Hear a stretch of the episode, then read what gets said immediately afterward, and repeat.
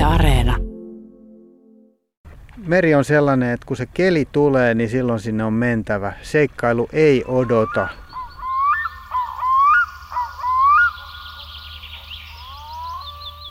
Itämeri on minulle suuri seikkailu. Suhteeni mereen on syvä, kunnioittava, utelias ja toiveikas. Näin kirjoittaa Ari Heinilä ylläpitämillään Minun mereni nettisivuilla. Hän on käsikirjoittanut, tuottanut, kuvannut, tehnyt useampia ohjelmia ja leffoja Itämerestä, ollut mukana monissa suojeluhankkeissa, touhua merelle jatkuvasti ja haluaa innostaa muitakin merelle tutkimaan, seikkailemaan, nauttimaan ja sitten suojelemaan merta. Nettisivuilta löytyy lyhyitä videopätkiä Ari Heinilän merireissuista ja varsin monennäköistä menoa siellä onkin. Liikutaan Itämerellä eri vuoden aikoina, vuorokauden aikoina eri säissä. Itämerta ylhäältä sivulta liikkeessä pinnan alla. Vedenalaista luontoa kauneimmilla kuin valovälkehtiä rakkolevässä ja sitten toisaalta sinileväpuuroa. Mukana on yksinäisen retkeilijän pohdintoja ja toisaalta välillä hän lyöttäytyy tutkijoiden matkaan. Sekoitus tiedettä, pohdintoja, innostusta – Eräänä iltana hän seurailee illan hämärtyessä, miten hylkeet odottelevat sopivia aaltoja, jotka nostavat ne saippualiukkaille luodoille, ja pohtii, että onkohan niillä jotain nukkumajärjestystä. Ari Heinilä kuvaa itseään siis iloisesti itse merentutkijaksi. Hyppään eräänä kauniina kesäpäivänä Hangossa Tektomenlahdella hänen veneeseensä ja lähdemme meriretkelle.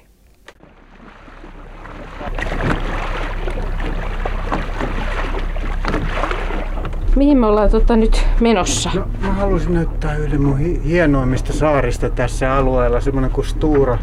Tai mä en kerro sen nimeä, koska mä, mä, yleensäkin mä ajattelen niin, että et tota, mä näytän näitä paikkoja, mutta mä en kerro missä ne on, että ihmiset saa itse löytää ja ne ei kulu liikaa ne paikat.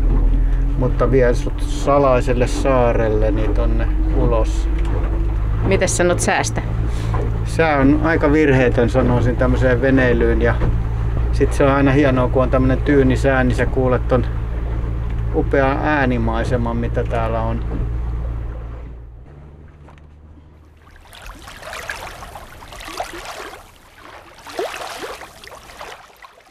Ari Heinilä, miten tullaan itse merentutkijaksi? No, tämä tittelihän lunastetaan sillä, että sukelletaan tonne Jontkaan ja tutkitaan paikkoja, hylkyjä, luontoa, mitä kaikkea tuolla Itämeressä onkaan.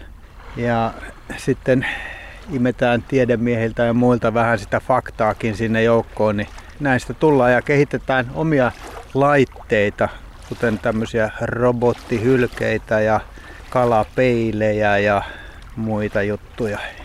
Miten sä oot alun perin kiinnostunut Itämerestä? Mä oon Itämerestä kiinnostunut purjelautailun kautta 80-luvun alussa, kun purjelautailu oli pop, niin rupesin liikkumaan merellä purjelaudalla ja rupesi kiinnostaa meren nämä voimat ensin, eli isot aallot ja kovat tuulet ja sitten myöhemmin sitten rupesi katsomaan vähän sinne veden allekin, että mitä siellä on ja, ja sitten ennen kaikkea tämä kirkkaat vedet jo täällä Hangon ympäristössä niin houkuttelee tutkimaan tota vedenalasta maailmaa. Niin me istutaan nyt, täällä on todella hieno päivä, ihan tai lähes tyyntä ja mielettöllä lämmintä ja mulla on syöty tässä kalliolla eväitä. Ja kun sä liikut täällä Itämerellä, niin eh, mä oon käsittänyt, että sulla on vähän tämmöinen tutkimusmatkailijan ote tai vähän semmoinen niin seikkailuote, että asioita voi tapahtua.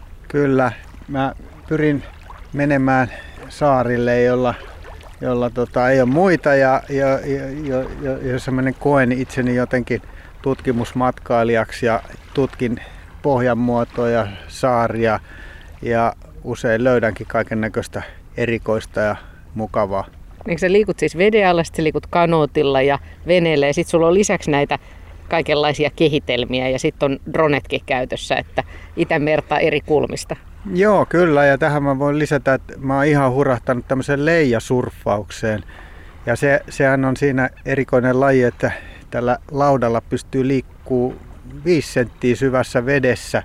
Eli mä pystyn kiitämään tuolta luotojen välistä ja, ja tota, matalia rantoja ja siinä vilisee se vedenalainen maailma alla ja välillä mä pysähdyn sitä katsomaan siinäkin, mutta se on ihan mainio vehje. No, no mutta kerro sitten näistä, näistä, mitä sä oot kehitellyt Miten tämä itse merentutkijuus ilmenee? Ensimmäinen ehkä tämmöinen oli vehje, niin mä, mä halusin mun lapsille näyttää, miltä tuolla veden alla näyttää. Ja mä kehittelin tämmöisestä valvontakamerasta, se, se pakattiin tämmöiseen vesitiiviseen hylsyyn, niin mä tein sen ympärille semmoisen torpedomaisen ruostumattomasta teräksestä olevan kehikon. Ja sitten siinä oli semmoinen 50 metriä pitkä kaapeli, jolla me saatiin se tuonne veden alle ja, ja kuva saatiin välitettyä sitten veneen tota ohjaamoon. Pystyy näyttämään lapsille niin hylkyä ja kaikkea tota jännää vedenalasta maailmaa ja kaloja ja mitä sieltä löytykään, niin, niin tämmöinen oli se ensimmäinen ehkä oma viritelmä. No oliko yleisö ihmeessä, valitsee itse enemmän ihmeessä, että se toimii? Yle, yleensä mä oon itse niistä enemmän tohkeissaan kuin muut, mutta tota, kyllä tämä oli niinku, äh, Flinkmanin Roopenkin kanssa ollaan vedetty tätä torpedoa ja, ja tutkittu hylkyä, että jos, jos tämmöinen tiedemies on ollut sen kanssa tutkimassa, niin sehän on suuri saavutus. Entäs muita tarinoita? Tuossa innostuin hylkeistä yhdessä vaiheessa tai on edelleen tosi innoissaan niin niitä tutkimaan ja Tuossa on yksi semmoinen paikka, missä niitä hylkeitä halleja lähes aina on ja mä mietin sitten erilaisia lähestymistappoja ja kuvakulmia. Mä itse asiassa pääsin, kun mä menin sinne meloen kaverin kanssa, niin ne suhtautui meihin hyvin myötämielisesti ja tämmönen utelias kuutti tuli veden alla moikkaamaan mua. Se tuli vajaa metri mun kasvoista niin kuin kattelimme toisiamme siellä veden alla se oli, se oli ihan mieletön se fiilis siinä, mutta sitten sit mä ajattelin, että mitenköhän ne reagoisi, jos mä tekisin tämmöisen robottihylkeen. Mä olin katsonut varmaan jotain BBC-dokumenttia, missä oli näitä robottipingviinejä ja muita, niin, niin mä, mähän ryhdyin tuumasta toimeen ja mä hankin semmoisen kauko-ohjattavan hinaaja pienoismallin, jota pystyi ohjailemaan ja se kulki hiljaa ja silleen rauhallisesti ja poistin siitä kansirakenteet ja rakensin sen päälle semmoisen hylkeen. Ja hylkeen nokkaan kuonon alle mä laitoin sitten kameran GoProon ja toisen mä laitoin sinne pyrstöön sojottaa niin kuin veden alle ja, ja tämmöisellä sitten lähestyin hylkeitä. Siis testasit se sitten ensiksi sitä jossakin ihan, ihan niin kuin matalassa Joo, mä testailin sitä ensin tuossa Tektomilahdella ja, ja sitten esimerkiksi merimetsoja mä yllätin sillä ja muuta ennen kuin mentiin sitten sinne hyljeluodoille. Ja siellä on se hankaluus, että siellä on melkein aina niin kuin vanhaa maininkia ja, tai isompaa maininkia ja aaltoa, että tota, toi vaatii hyvin tyynen kelin toi mun mörkö, niin kuin mun lapset sen nimitti. Se on vähän muumitarinoista tutun mörön näköinen. Niin että se ei näytä siis suoranaisesti hylkeeltä vai, vai näyttää riittävästi vai? No kyllä se aika paljon hylkeeltä näyttää mun mielestä. Että... No sitten mentiin erään kerran sinne mörön kanssa sinne hyljeluodoille ja, ja tota, mä laskin sen vesille ja ohjailin sinne ja, ja tota, ne, ne suhtautui siihen vähän vihamielisesti. Siihen tuli ärhentelemään suorastaan joku aikuinen siihen noka eteen. Ja se oli selvästi niin kuin tunkeilija siihen ei niin lempeästi su, suhtauduttu. Mä oon kuullut, että jopa sukeltajista, jotka on ollut mustassa puvussa ja räpylöissä, niin hylje on tullut syliin.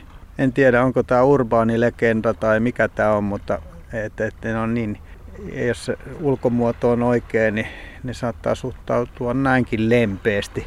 Mua sen sijaan silloin, kun mä olin siellä tavannut tämän kuutin veden alla, niin, niin mä menin kuvaamaan yhtä hyljettä, joka oli semmoisessa lahdelmassa päiväunilla. Ja tulin sitten yllättäneeksi sen vähän, vähän huonosti, niin, niin sehän lähti 200 kiloinen laardiaattori suoraan mua kohti kita ammolla. Siinä mä, mä tarjosin vain sitä mun sukelluskameraa sille, sille mutta se oli vain semmoinen hämäys, sitten se käänsi suunnan ja häipyi sinne mereen. Mutta siis tämä mörkö ei, ei siis toiminut ihan odotetulla tavalla, vai odottaako mörkö nyt uusinta sukelluksia? Mörkö odottaa uusinta sukelluksia. Ei se, se voi olla yksilöstä kiinni, se yksi ei tykännyt siitä, mutta tota, joku toinen saattaa tykätä. Ja sitten näähän on nämä nuoret hylkeet, ne on niitä uteliaita, jotka ei, ei tiedä vaaroista vielä ja ne lähestyy näitä viritelmiä vähän rohkeammin. No miten sun lähipiiri ja tutut ja kaverit suhtautuu tähän, tähän ideointiin? Vaikea sanoa, kukaan ei ole varmaan ihan rehellinen mulle.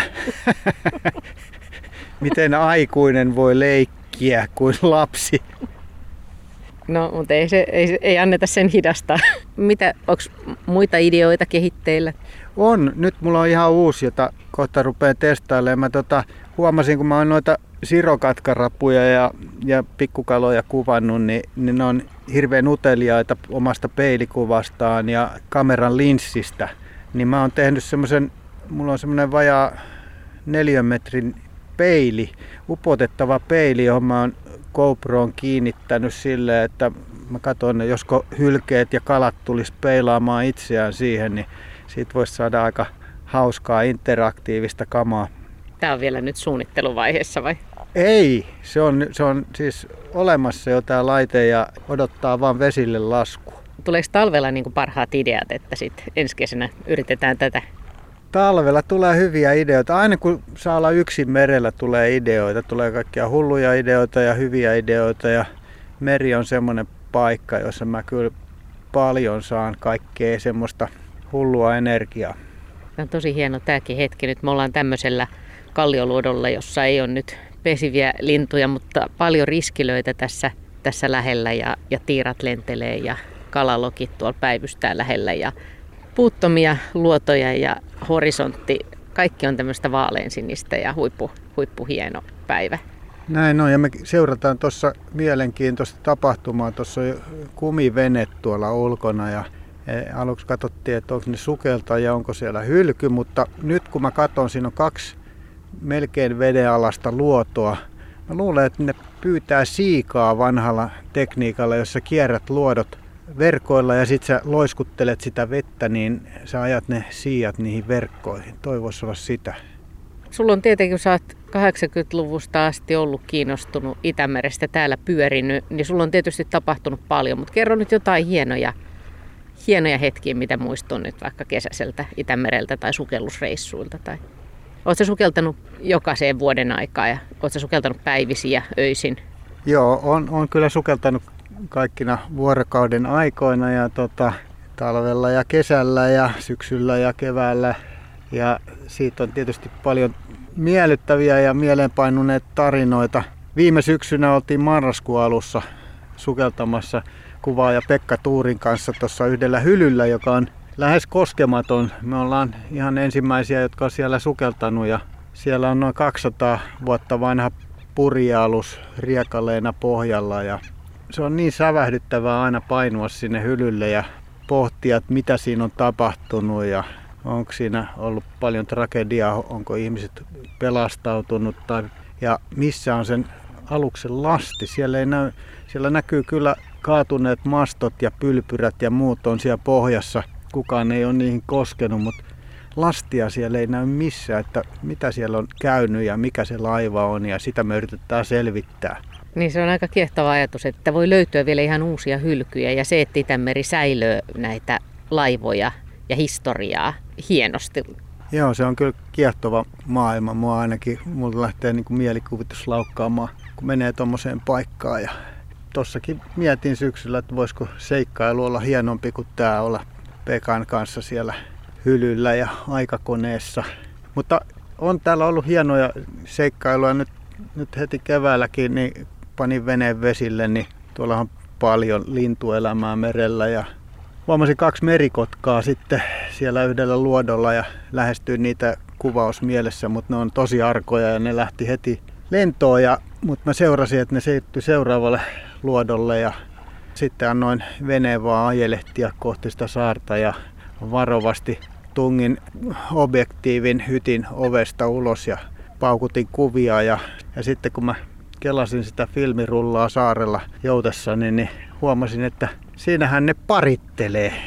Se oli aika mieletön sattuma, että sai tämmöisen otoksen ja tämmöisiä täällä niin kuin joka kesä ja joka kevät niin kuin sattuu, että täällä on täynnä yllätyksiä.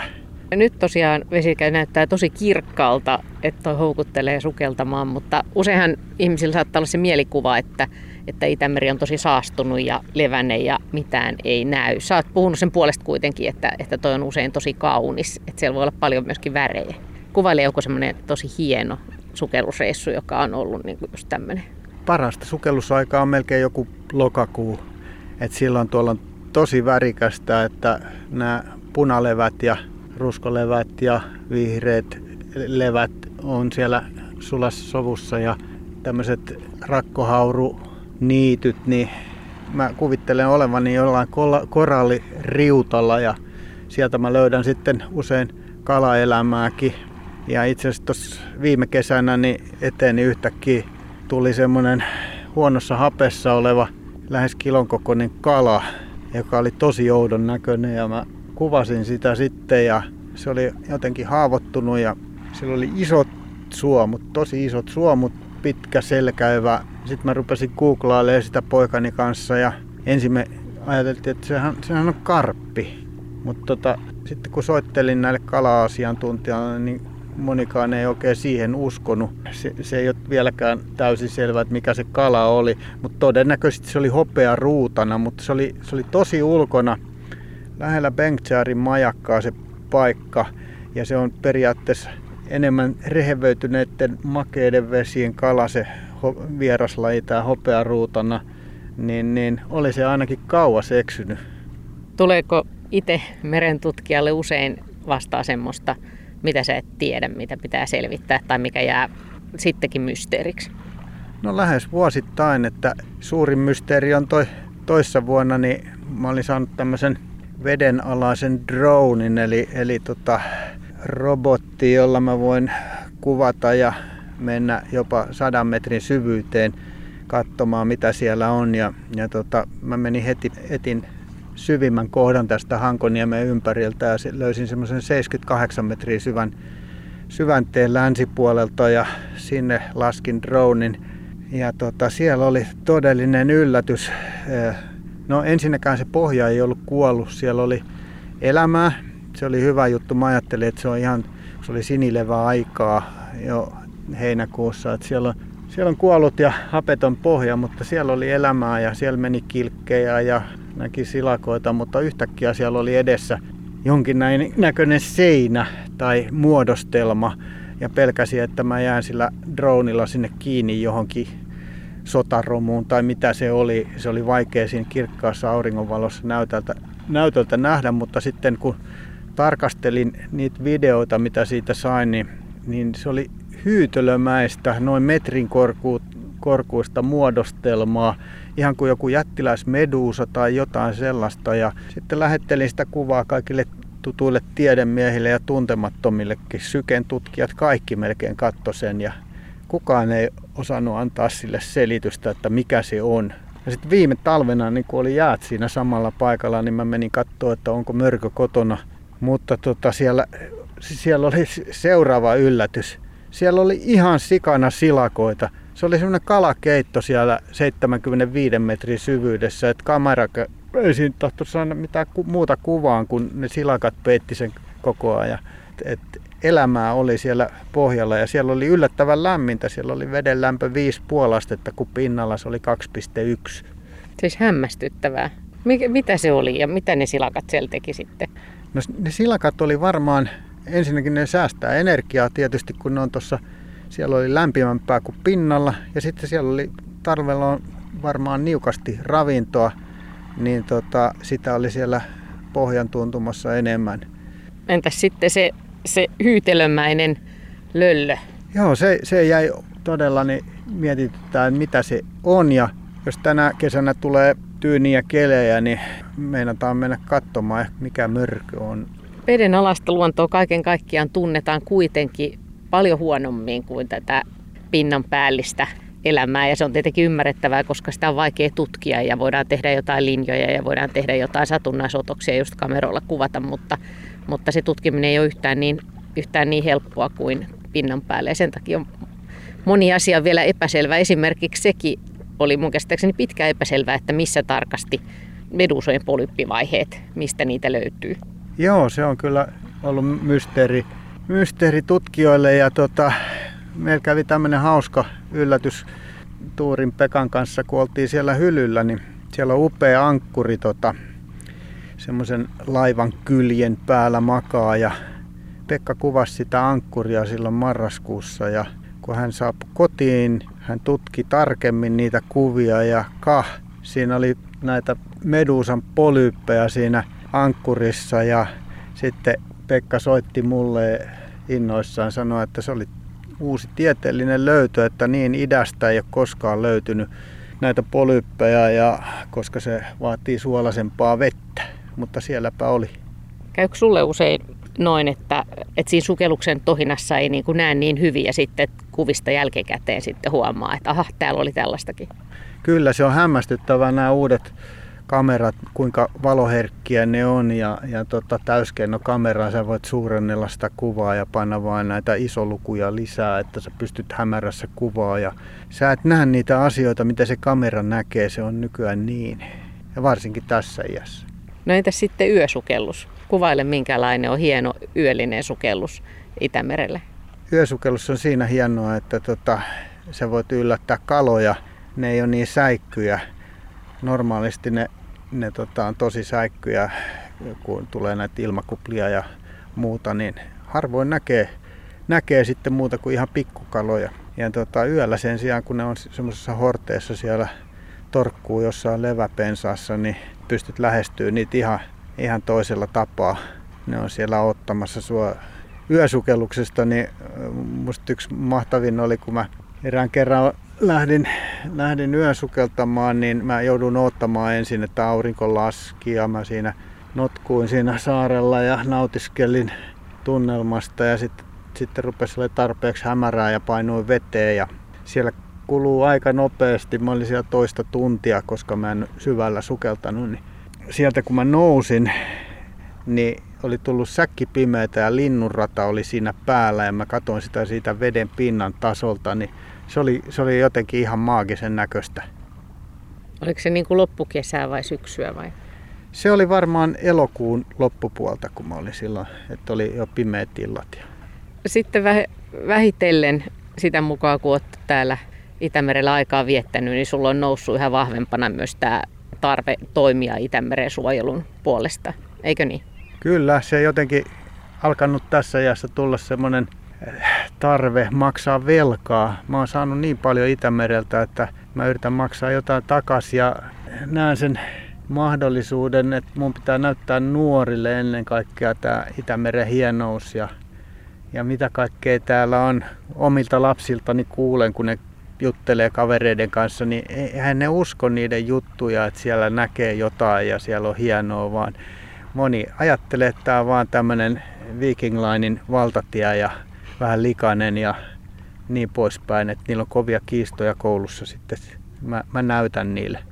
Ja sitten sun yhdeksi ajatukseksi on tullut se, että innostaa tota, niin, nuoria harrastamaan merelle. Kuten mä oon itseni kohdalla on käynyt, että, että tota, nämä meriharrastukset on vienyt mut yhä syvemmälle tuohon mereen, niin mä näen, että se on se juttu, millä nuoret kiinnostuu merestä, että ne löytää jonkun oman meriharrastuksen – et mä niitä listasin, niin mulla on yli 20 semmoista mielenkiintoista meriharrastusta, jotka on ekologisia, ei mitään moottori kanssa päristelyjä. Onko sulla nyt itsellä semmoisia unelmia Itämereen liittyen? Onko semmoisia unelmia, että mitä haluat nähdä tai mitä haluat saada kuvattua? Tai... Aina mä oon halunnut löytää oman aarelaivan. Ja mä oon tyytyväinen, että mä löytänyt sitä esimerkiksi 30 vuotta tai 20 vuotta sitten, jolloin mä en ollut oikein valveutunut. Mä olisin varmaan ottanut sen aarearkun sieltä ja ollut hyly, hylynryöstäjä, jota mä nykyään niin kuin paheksun suuresti. Mutta tuota, se, että löytyisi joku uuden hylyn vielä täältä ja, ja pääsisi tutkimaan sitä, se olisi hienoa. Yhden hylyn mä oon löytänyt tuolta saaristomereltä, mutta se oli sangen vaatimaton. Mä luulen, että se on tämmöinen saaristolaispursi, joka on upotettu. Ehkä siinä oli ne painokivet tai siinä oli painolastikiviä. Se oli hyvin kulunut ja kaluutunut vaatimaton, ei aarretta.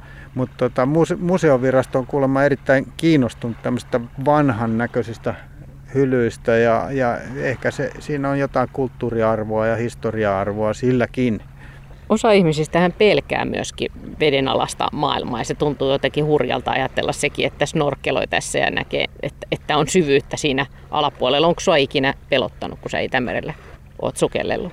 Kyllä se silloin vähän kylmää, kun on säkki pimeitä menee jonnekin 30, minne luonnonvalo ei enää tuu ja sitten sieltä hyökkää hylky silmille suunnilleen. On se semmoista hiukan kuumottavaa nuorisokielellä, mutta tota, mä sanoisin tuosta, että mäkin pienenä, kun mä näin Päijänteellä jonkun kari häämötti jostain tummasta vedestä, se oli, se oli jostain ihmeen syystä, se oli pelottava. Mutta sitten kun sä hankit ne ensimmäiset sukelluslasit ja räpylät ja sä rupeat vähän pääsemään sinuiksi tuon vedenalaisen maiseman kautta, niin sitten se rupeaa yhtäkkiä kiinnostaa kaikki, mikä on iljettänyt. Tai, ja sitten sit kun sä saat, mä sanoisin kaikille, että hankkikaa lapsille ne märkäpuvut. Se avaa Suomessa niin kuin maailmaa ihan, ihan järjettömästi. Ei tarvitse huulet sinisenä lasten olla vedessä, koska vesi kiinnostaa luontaisesti kaikkia lapsia. Märkäpukuja saa nykyään tosi edullisesti ja se on loistava väline suomalaisille lapsille. Kuvaile vielä, että miltä näyttää nyt, kun, kun menee tuonne vähän syvemmälle, että miten tämä esimerkiksi, miten valo etenee siellä, tai miltä näyttää, jos pääset katsoa kaloja alhaalta päin. Ja käy semmoinen hieno, hieno sukellusfiilis, joka nyt yhtäkkiä tulee sun mieleen. No toi on tietysti hieno fiilis, kun sun silmä alkaa tottua siihen hämärään ja siinä on hylky edessä, mutta yksi hienoimpia on kyllä toi pinnanläheinen maailma, kun toi vesi heijastaa. Se on kuin peili sieltä, kun sä katsot alhaalta päin, niin kaikki kertautuu ja sinne tulee ne valonsateet taittuu tuosta pinnasta, niin se valo on ihan, ihan käsittämättömän hieno, kun vertaa, mitä me ollaan koettu täällä pinnan päällä. Että mennä just semmoisessa isossa mainingissa katsomaan sieltä alhaalta sitä meren liikettä ja olla osa sitä liikettä. Sekin tuntuu mahtavalta, kun se meri hieroo sua siellä, kun sä oot siellä tyrskyissä. Ja se ei ole yhtään pelottavaa. Ne ei heitä sua sinne kallioon ja liiskaa, vaan, vaan sä oot siellä lempeässä kohdussa